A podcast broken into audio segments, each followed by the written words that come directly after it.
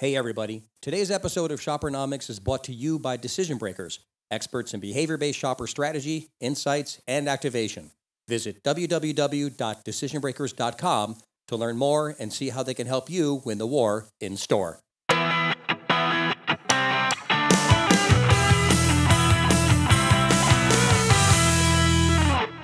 Welcome to Shoppernomics, the podcast for marketing and insight professionals who want to stay current on the latest understanding of consumer behavior and decision making. My name is Phil McGee, and my guest today is Maggie Geuens, professor of marketing at Ghent University in Belgium. Maggie and her colleagues recently published a paper titled Clicks as a Healthy Alternative to Bricks How Online Grocery Shopping Reduces Vice Purchases.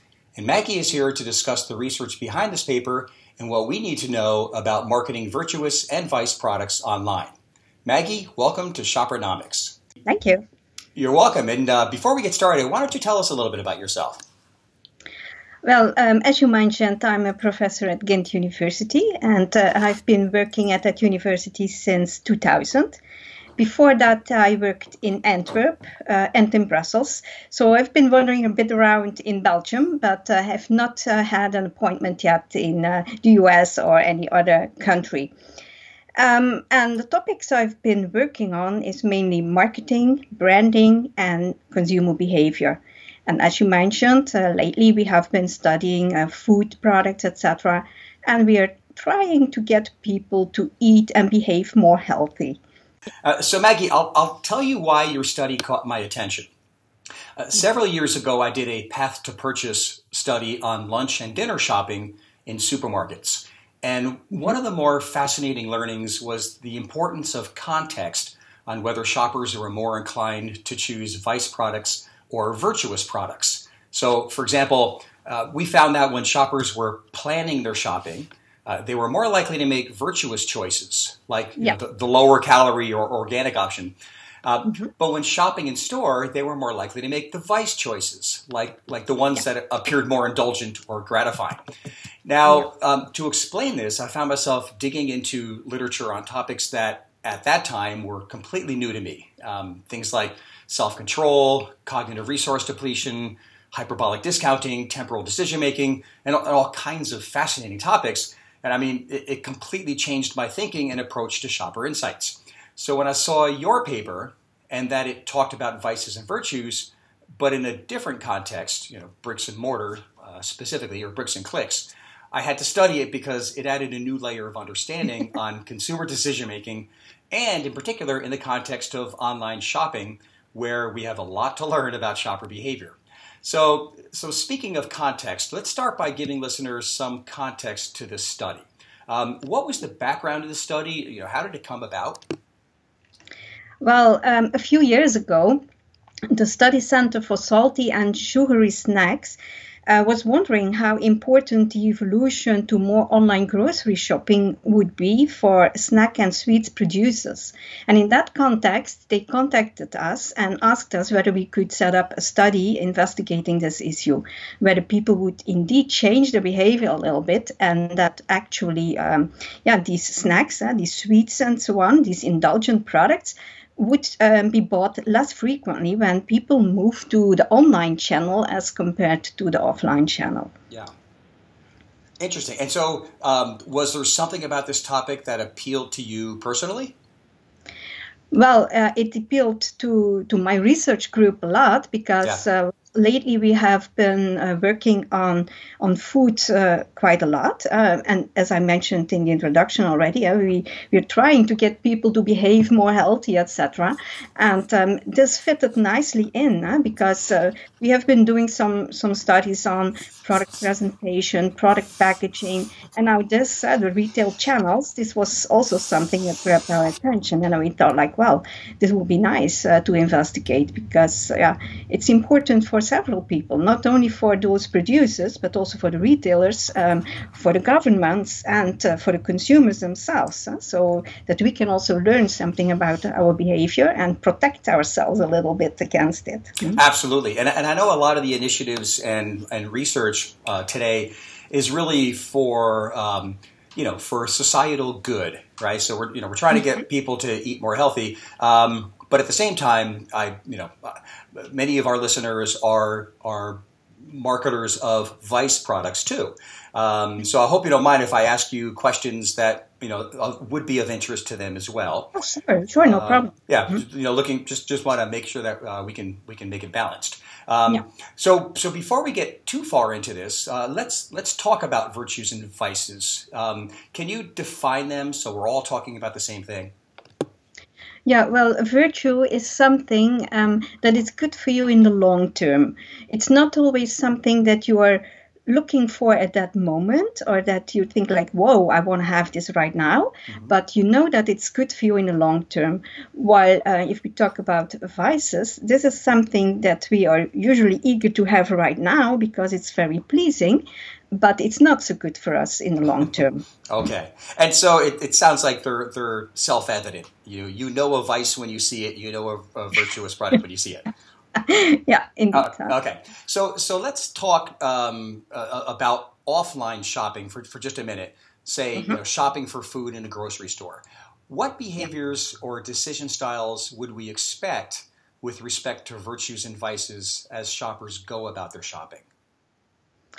Well, um, if it's in an, in an offline store where you see the products, then the sensory distance is pretty close, huh? and this actually entices you. Uh, like uh, it's very easy for you to imagine how it would be consuming the product and how it would feel and how it would make you feel, etc. And this makes that we want to have instant gratification actually, and that it's very hard for us to control it. Yeah.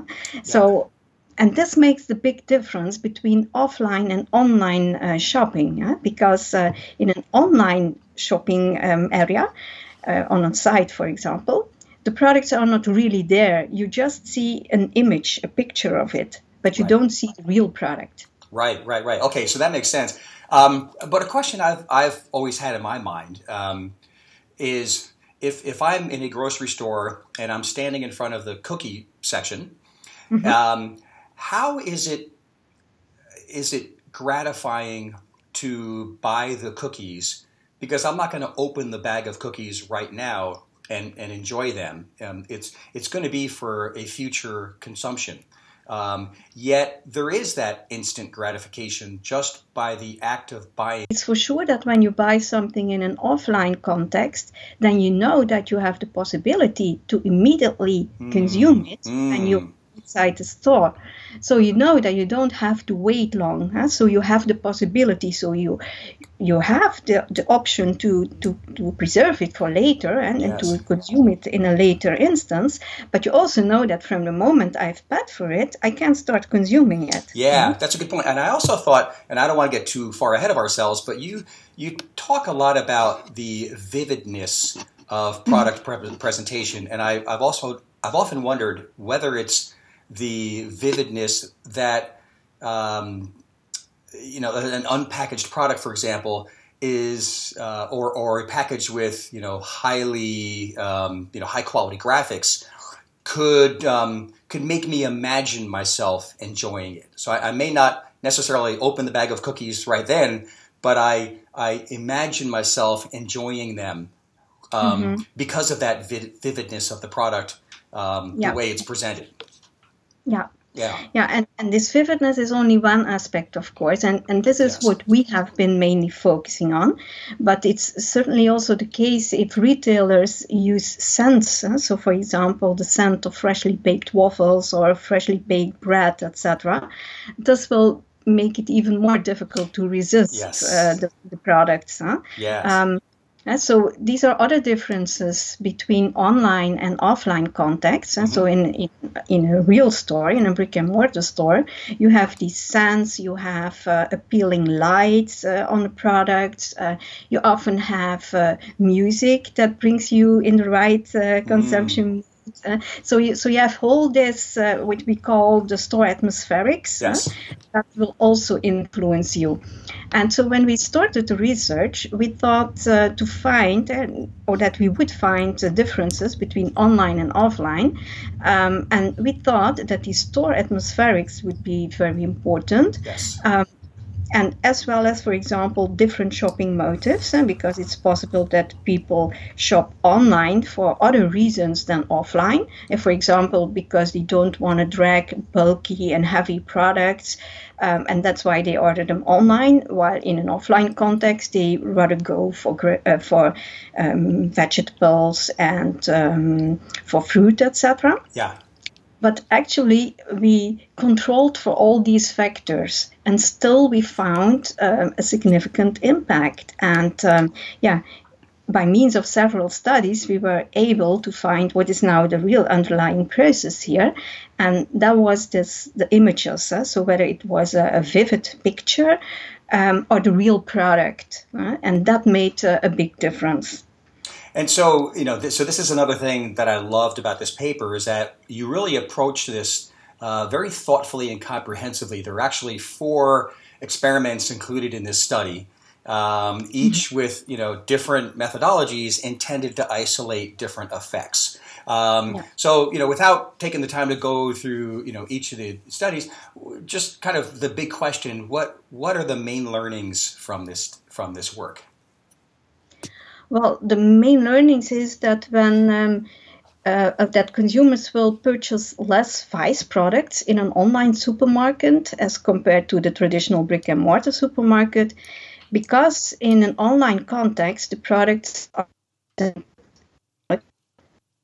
I mean, just just the picture, whereas offline you see them physically, and a picture or a symbolic presentation decreases the product's vividness, and because of that, it's harder to imagine the gratification that will arise from the product, and that diminishes consumers' desire to seek instant gratification and leads them to buy uh, fewer vices in the end. Yeah, and, and you talk about um, that uh, uh, opaque packaging creates sensory distance, where mm-hmm. consumers' desire for gratification is lessened compared to unpackaged products where sensory distance is removed, and as a result, consumers' desire for gratification increases. Um, can, can you talk a little bit about the relationship between packaging, sensory distance, and the desire for gratification? Well, um, actually, we were a bit of surprise because we thought, like, if we looked at prior research, then we see that this difference uh, um, between, um, for example, products that are unpacked, uh, like a, a, freshly baked waffle, etc., etc., then it's very difficult to resist. And we thought if we now look um, at a retail environment where a lot of products have an opaque packaging, um, so that you actually cannot see the products inside. Huh? Um, and it's it is packaged. It's not an unpacked product. Right. We thought the difference would be much smaller, hmm. but still we did find these differences, and we were kind of surprised by that. So that just seeing the products, uh, so the the 3D image, let's yeah. put it way, is already strong enough. But if you would have an unpacked product, um, then the effects probably are even much, much bigger than what we found. Fascinating. And, and in fact, you, you did talk briefly about the potential for new online technologies like 3D mm-hmm. interactive images that, that create more of a sensory experience and a sense of yeah. being there. Um, yeah. Would, would you expect shoppers to make more Vice purchases when using such technologies? Yes, I think so. So if it's 3D, or for example, you also have, I'm not very familiar with that, but I've heard about it, a kind of haptic devices so that you mm-hmm. can get an idea of the scent, the smell of the product, or the touch, so that you can, can feel it. Well, yeah, Mm. For, for for Vice products, the, the touch is not so important, I right. guess, but the smell could be very important. Mm. Huh? So if you could give uh, a flavor of how it would smell, this freshly baked waffle and, and so on, um, that would uh, entice people more, I guess, huh, to, to also buy it online than um, than is the case right now We're just showing uh, a 2D image of the product. Yeah, very interesting. Um, by the way, I, I really liked your application for market researchers where you argue that survey research using product images or, or symbolic presentations, to use your terminology, uh, may result in attitudes that differ from those when evaluating products using physical presentations. Um, mm-hmm. To that point, is there is there anything you might recommend survey researchers do to control for these differences? Like, are, are there situations when you might want to use a symbolic presentation and, and other situations when it's better to use a physical presentation? Or, or does the methodology really force that choice? And the best you can do is really just know that it may bias your results. Well, I guess um, your research question is very important um, for this. Eh? So, uh, depending on what you really want to investigate, you will need one or the other. Um, but certainly, um, you need to control for it uh, that in, for example, if you have uh, different samples, that for each sample it is shown in exactly the same manner, and that not for one sample you would use uh, an, a real product, and in another sample you would use the image of the product, because that in itself would already create differences, besides any other differences between the samples that you have. And so that's certainly important. And for the rest, you have to keep in mind that, um, yeah, if you work with images instead of the real product, that, um, yeah, the, the instant gratification that normally is evoked and that people want to have that uh, that want to have the product and they feel attracted to it etc that it's a bit lower with images so that you, you should realize that it's higher um, when you show the real product. Yeah it's, it's a re- it's a really really important point. And, and, in fact I've always argued you know at a minimum in survey research um, online where respondents don't just see the brand, you know, spelled out in a word, but rather see the brand logo. Um, it, it, doesn't get you all the way there. Uh, no. In fact, very far from from all the way there. But but it's at least it's a step in the right direction. And and, and I, I yeah. think any way you can you know build more um, you know reality around uh, uh around the presentation is, is going to be more representative uh, in your responses. Indeed, indeed, okay. yes. And the logo is already good, but if you just have a, a written description, then yeah. it's very far removed from what is really there. So yeah. Yeah, it, it's a challenge for uh, for conjoint, um, uh, yeah. you know, designs where a lot of it is basically you know verbally described. Um, uh-huh. You can't always you know see it in an image. so so one of the things you discussed uh, was whether the physical act of handling a product in store might spark the selection of vices. Um, yet you didn't find that to be the case. Uh, can you explain why you might expect to see that? Um, you know, the handling, handling or grasping a product would trigger an, uh, an approach motivation, uh, and, and instead what you found in your research? We have one of the experiments, and what we did there is um, we replaced the physical products in our offline store, so a store we made ourselves, um, by images of the product. So we had 2D pictures and um, we plastified, or how do you call it? So we made it from, from hard plastic and put these pictures on the shelves. Mm-hmm. Okay. And then we asked people to shop just as in a regular store, so they could take the pictures instead of the real products. And if we compare them with an online context, we don't find a difference anymore. So if it's indeed about taking the product, uh, so the behavior, um, the movement, uh, so because it's approach behavior indeed, uh, so um, you, you pull the product towards you. If that would explain our results, then we should also have found the channel effect when we use these pictures on the shelf instead of the real products but the effect disappeared. So that cannot be an explanation. Yeah, interesting. I thought was, that was very, very interesting. Um, Okay, so I'm, I'm now going to reference um, something that you talk about. Um, uh, just so you know, it's uh, page 11 of your report, but that's that's incidental. It, where you talk about uh, comparing benefits and downsides of virtues and vices directly. Um, can you can you explain? Because you said that your findings suggest that symbolic presentations also decrease the choice of vices in a grocery shopping environment even when consumers are not forced to compare the benefits and downsides of vices and virtues directly. Um, so, can you explain what you mean by not forced to compare the benefits and downsides of vices yeah. and virtues directly? Well, um, you see, in prior studies, they usually asked people to make a choice between two products. For example, a cake versus a fruit salad. Yes. And then they are forced to make a choice between vice and virtue Right. because they, have one of each product.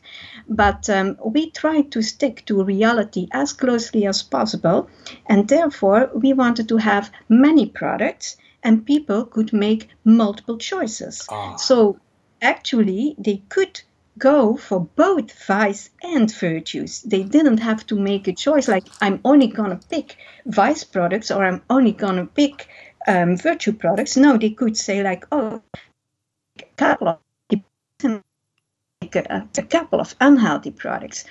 And we thought this was very important, a very important aspect of our research, because as I said uh, in previous research, it was all very nicely controlled, and I like previ- prior studies a lot, but we missed a bit this realistic aspect in it, eh? because if you go shopping, you go for multiple products and you don't make only one decision. And it's not the case that you only have binary choice sets, uh, that you have to choose one of two products and are not allowed to take both of them. In reality, you can do that. And that's what is something we wanted to take in in our research. Uh, so this, so being as close as possible to, to reality. Makes perfect. So let's talk about the shopper's basket composition. Um, you, you, showed that online baskets have fewer vice products than offline baskets, and, and I, I, believe that was on a percentage basis, correct? Yes, uh, in the first study that was the case, yeah. Okay, so so I'm curious, did did fewer vice products also mean smaller baskets overall? Where, for example, there were fewer vice products but no change in virtuous products? Or was it really more about uh, the, the proportion? So the baskets were the same size, it was just the proportion that was different. It's the proportion that is different because what we actually did, because yeah, it is a big difference eh, whether you have a very large basket or a small basket. Yeah. So, and for this reason, we did the analysis for different um, sizes of the total basket. So we split the data in different categories, eh, very small, a little bit bigger, etc. And we mm-hmm. found the same effect for all different sizes that we investigated of the shopping yes. basket. You did find that online baskets were larger than offline baskets, um, generally speaking. Um, mm-hmm. Any understanding of why that is, or, or just you know thoughts on on why why it might be?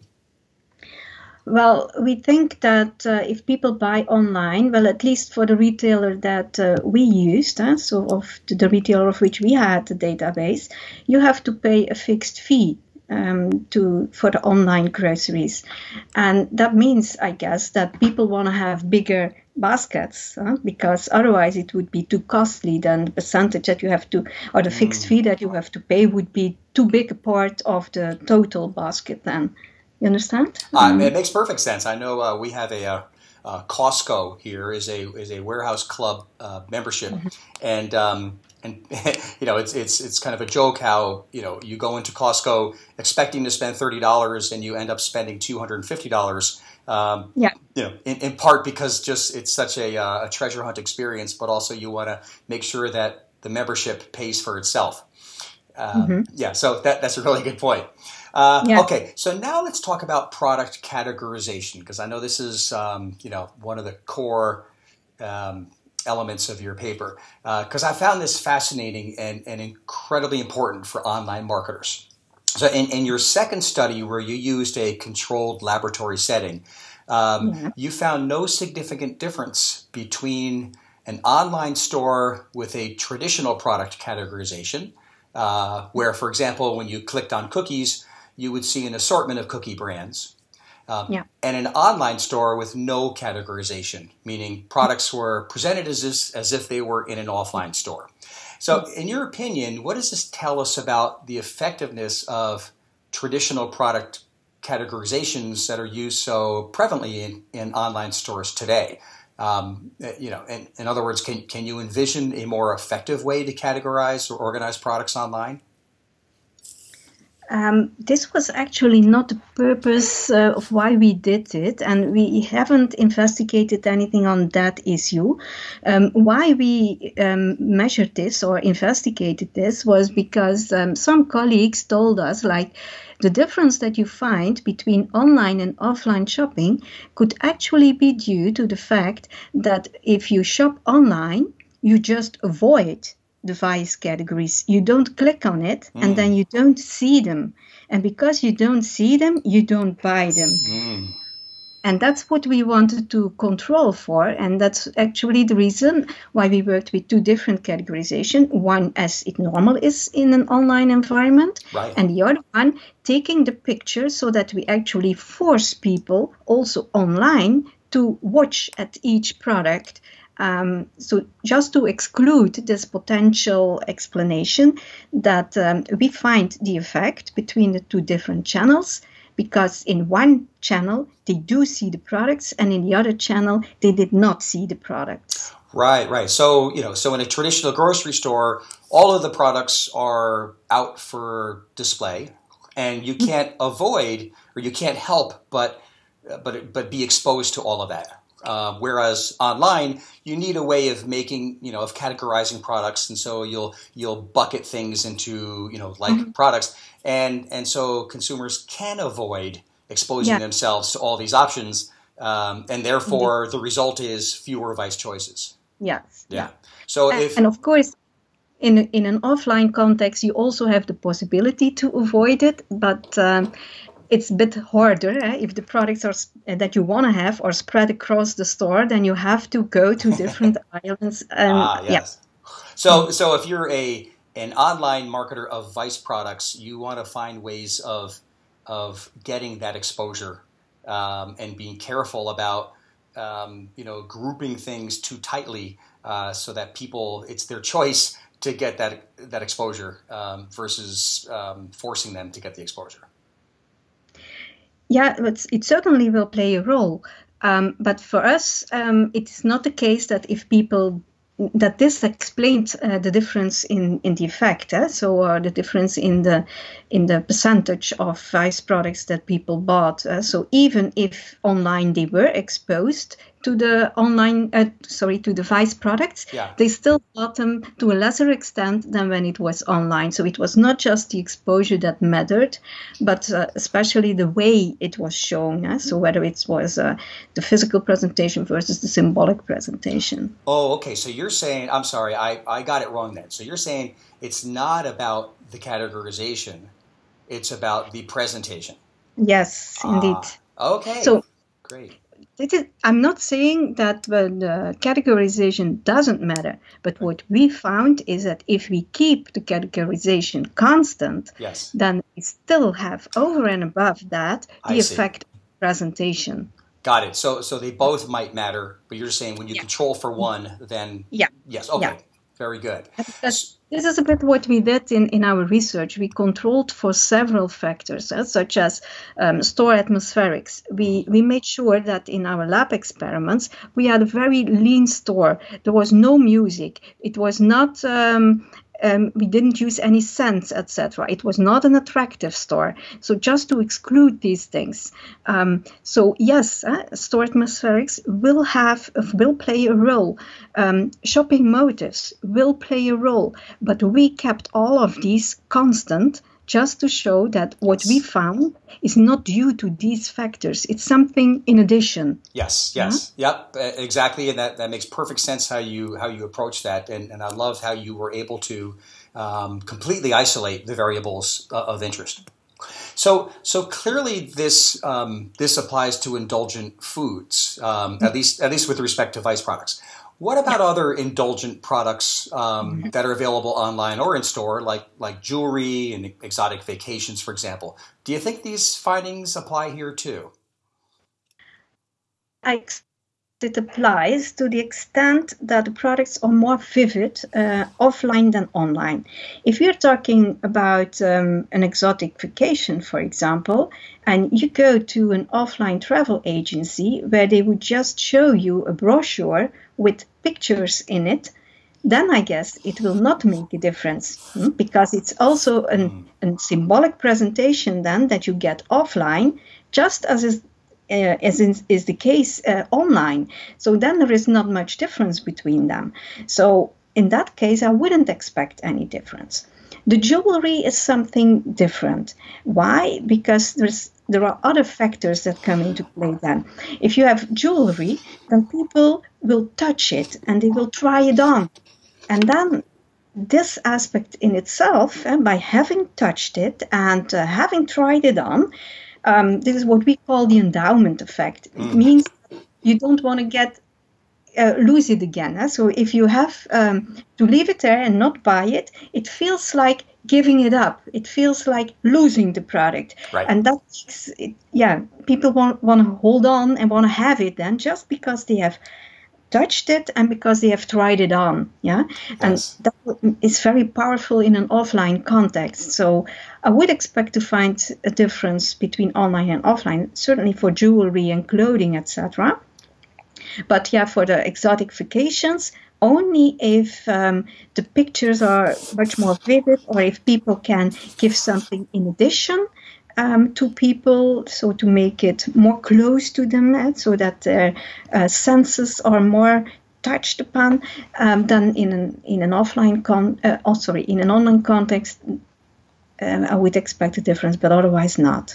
Yeah, interesting. Great response, by the way. Um, it, it makes me think about these online retailers of apparel and eyewear where you can you know uh, upload an image of yourself or, or you know from the camera on the video um, you can put on a virtual pair of glasses and yeah. and so you know thereby creating the endowment effect right um, mm-hmm. in, in, a virtual environment um, very, yes. very interesting so, yeah. so I'm curious. When doing this work, uh, was there any learning or discovery that you found, you know, really, uh, you know, most interesting to you personally?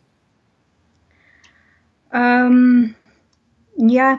So I already mentioned it a little bit before. So from the beginning, we, we expected to find differences, mm-hmm. but we thought it would be driven by the by other things, eh? like for example, that in an offline context you can have the products immediately, while in an online context there is this order lead time. You have to wait, and that this in itself would already explain a difference. Yeah.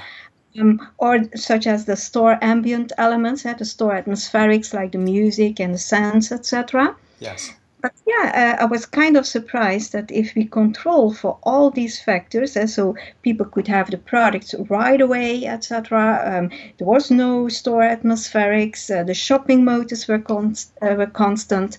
Um, even then, we did find this uh, difference, and I was kind of surprised, especially because 80% of grocery uh, items in a supermarket are not fresh products, unpacked products, but have a packaging, an opaque packaging.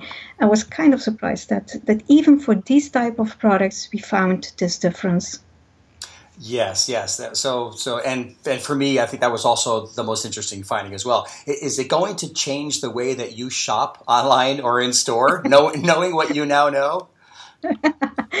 well, I knew already for a longer time that uh, when you go to a supermarket, you have to be careful. I mean, an offline supermarket. So what I usually do is uh, I draw up a shopping list, hmm, and I take that with me, and I actually make this shopping list in such a way that the products that are on my list are in the order in which I see them in the supermarket. So they are in an exact sequence as in which they are ordered in store. Yes. And that allows me to skip the aisles. I don't have to be. and uh, to be exposed only to the products that I need to buy. So it reduces impulse purchases in this way. uh, yes. Well, you know, if, if you're trying to shop virtuously, uh, they say stick to the perimeter of the store.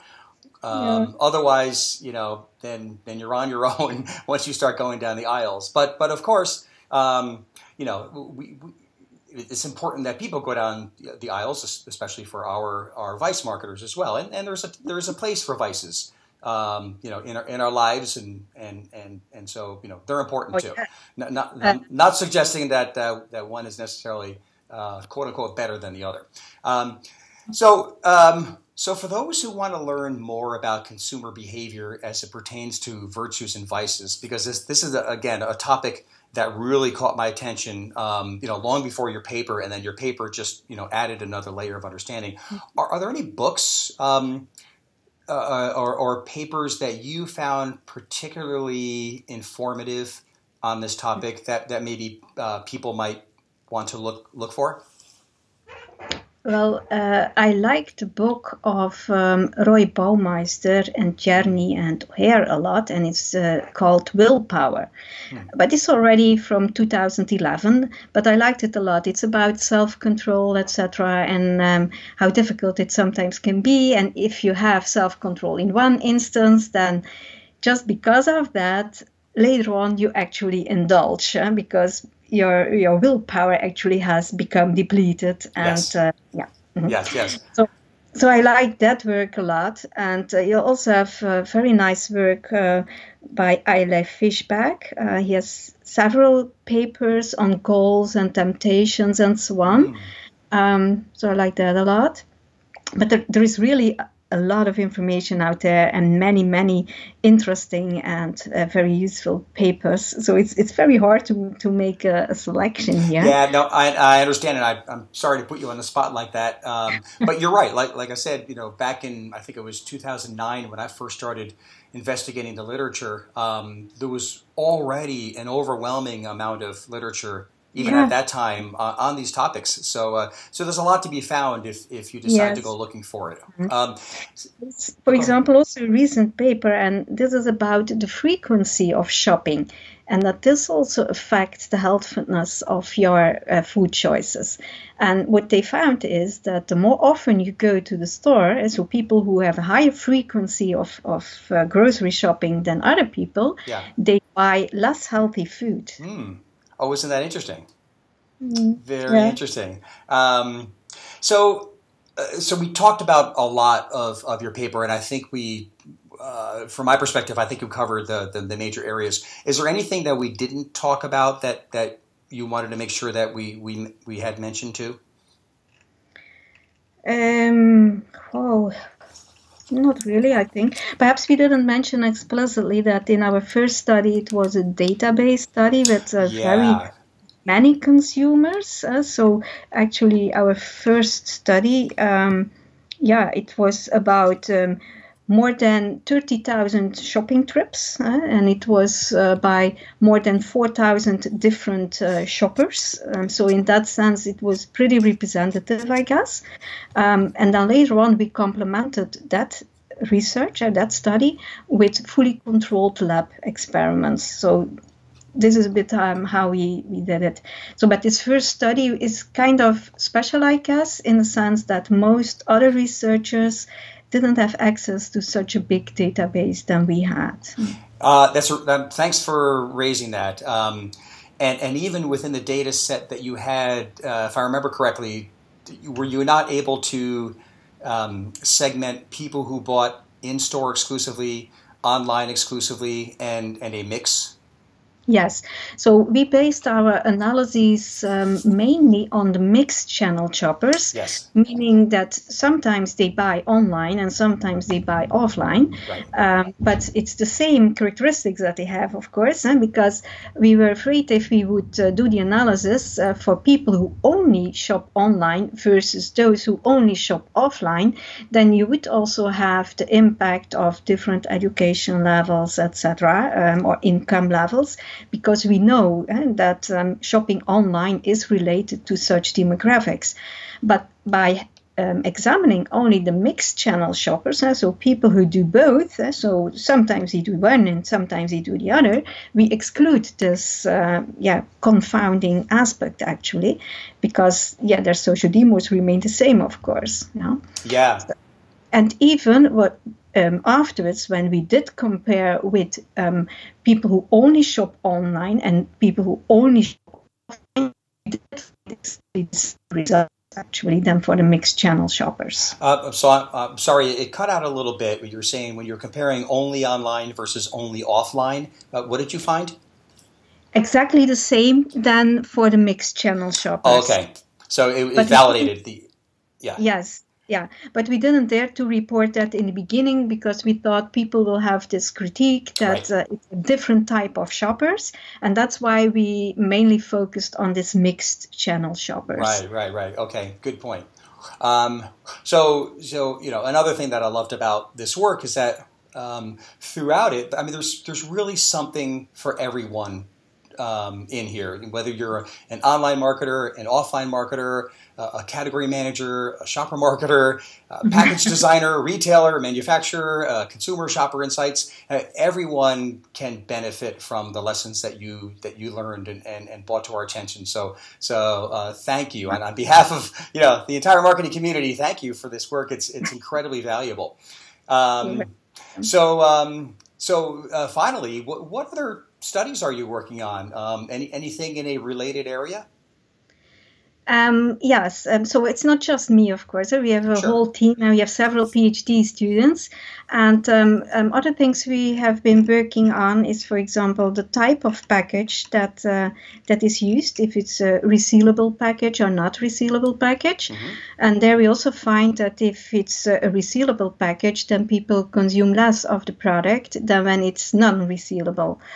Um, Another type of packaging element we looked at was, um, for example, if you have mayonnaise or butter, you have these squeeze tubes. Do you know them? Yes. Versus versus the traditional jars. Correct.